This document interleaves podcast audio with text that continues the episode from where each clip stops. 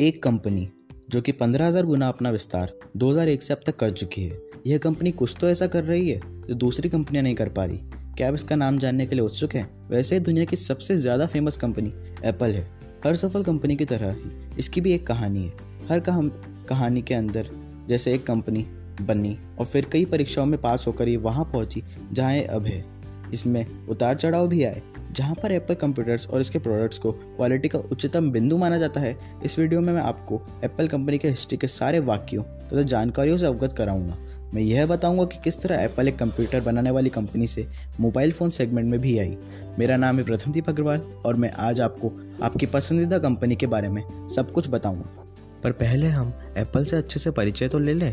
अभी एक हज़ार लोग जिसमें काम करते हैं। जो आईटी सेक्टर की टॉप कंपनी है, आपको इंटरनेट पर कंपनी की सक्सेस ढूँढने के लिए ज़्यादा समय नहीं लगेगा। आज आप कहीं भी देख लें, कोई कंपनी एप्पल से आगे नहीं।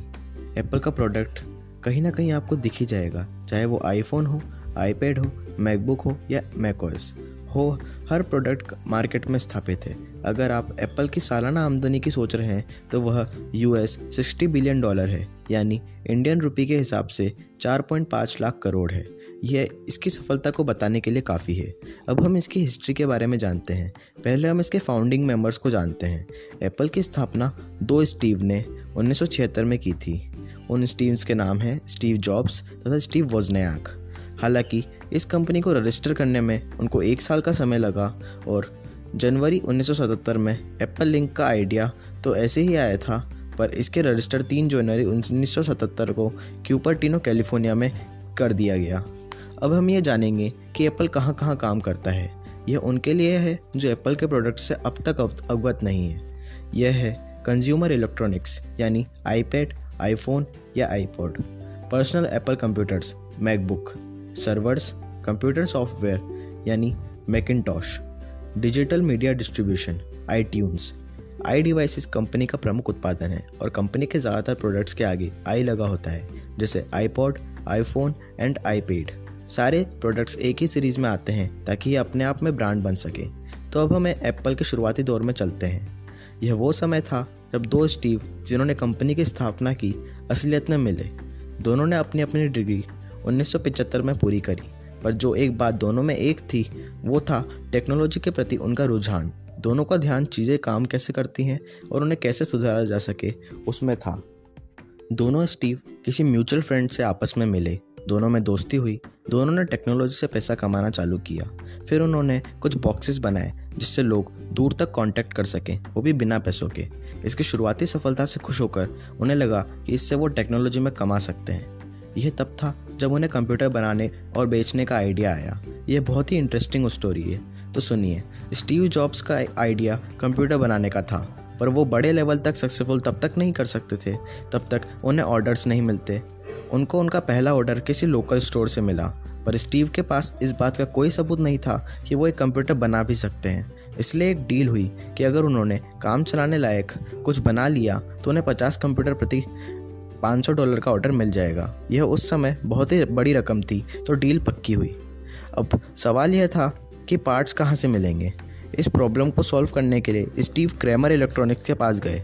परंतु उनका अकेले आदमी पर भरोसा करने की इजाज़त नहीं थी। पर जब उन्होंने ऑर्डर की स्लिप देखी तो उन्होंने तीस दिन के लोन पर उन्होंने सारे पार्ट्स कलेक्ट करे तथा बिलियन डॉलर कंपनी की स्टार्टिंग करी।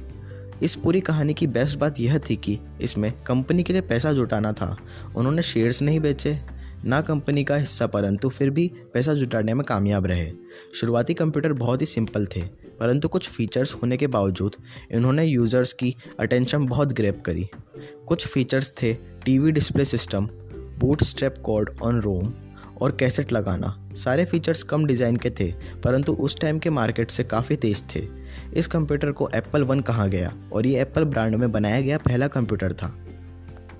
पचास ऑर्डर के बाद स्टीव्स के पास इतना पैसा नहीं था कि वो खुद एक फैक्ट्री डाले, इसलिए उन्होंने दोस्तों से उधार मांगा इलेक्ट्रॉनिक चीज़ें बेच डाली अलग अलग कीमतों पर। पर यह एक अच्छी शुरुआत नहीं थी। स्टीव ने बैंक से लोन लेने की कोशिश करी, पर कोई उन्हें बैंक लोन देने के लिए जोखिम नहीं लेना चाहता था। उस ज़माने में कंप्यूटर को किसी का फ्यूचर नहीं समझा जाता था।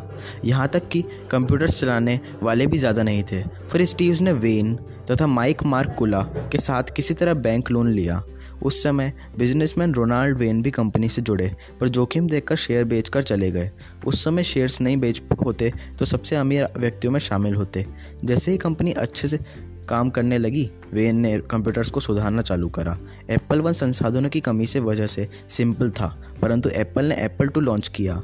तब पहली बार कंपनी ने जनता से डायरेक्ट कांटेक्ट करा। उन्होंने वेस्ट कोस्ट कंप्यूटर फेयर की दो दिन की प्रदर्शनी में भाग लिया और वहाँ एक जैपनिस्ट केमिस्ट ने उनका पहला एप्पल दो का ऑथराइज डीलर बना। इस बार कंप्यूटर के से बेहतर ग्राफिक्स, मेमोरी तथा डिस्प्ले थे। ये कलरफुल भी था। इन सब में एक डिज़ाइनर जेरी मनॉक का बड़ा हाथ था। इनफैक्ट, एप्पल दो की वजह से कंप्यूटर्स की डिमांड बहुत तेज़ी से बढ़ी। अगर यह नहीं होता तो हमें शायद कंप्यूटर्स कुछ सालों देर से मिलते। फिर एप्पल ने एप्पल थ्री लॉन्च किया। बहुत अच्छा था कंप्यूटर तो पर उसे फास्ट करने के लिए कंप्यूटर का कूलिंग फ़ैन निकालने की वजह से कंप्यूटर गर्म हो जाता था तथा मदरबोर्ड को नुकसान पहुँचता। और कंपनी ने सॉल्यूशन क्या दिया? कंप्यूटर को ऊपर उठाकर रख दो। अगर आपको यह फ़नी लगा तो हाँ ये काफ़ी अजीब था। फिर कंपनी एप्पल फोर लॉन्च किया एप्पल थ्री की कमियों से सीखते हुए। एप्पल का एक बड़ा कारनामा था इसका आईपीओ यानी इनिशियल पब्लिक ऑफरिंग जब कंपनी ने 1980 में कंपनी के शेयर्स ऑफ़र किए तो वो बहुत ज़्यादा सक्सेसफुल हुए। उन्होंने फोर्ड कंपनी के आईपॉड को भी पीछे छोड़ दिया। आईपीओ की सफलता से एक नए युग की शुरुआत हुई। उस समय स्टीव जॉब्स की स्पीचेस भी काफ़ी फ़ेमस होने लगी। उन्नीस सौ चौरासी तक एप्पल एक बड़ा ब्रांड बन चुका था। एप्पल ने टीवी पर एड्स करे, मैगजीन्स छापी, एप्पल की छवि दुनिया भर में फ़ेमस हुई। फिर एप्पल ने अपना सॉफ्टवेयर मैकेटॉश लॉन्च किया और उसे मार्केट किया। शुरुआत में लोगों ने इसका मज़ाक उड़ाया, पर बाद में यह बहुत फ़ेमस हुआ। एप्पल कंपनी में एक वक्त ऐसा भी आया जब सी ओ स्कली तथा स्टीव जॉब्स के आपसी मतभेदों की वजह से स्टीव जॉब्स को कंपनी से निकाल दिया गया। दरअसल स्टीव मैकिनटॉश पे काम करना चाहते थे, पर स्कली एप्पल कंप्यूटर्स पर। शुरुआत से तय हुआ था कि मैकिनटॉश पर आगे बढ़ा जाएगा, पर उसकी असफलता तथा बेइज्जती से स्टीव कंपनी से अलग हो गए। फिर स्टीव ने कई कंपनियों में इन्वेस्ट किया।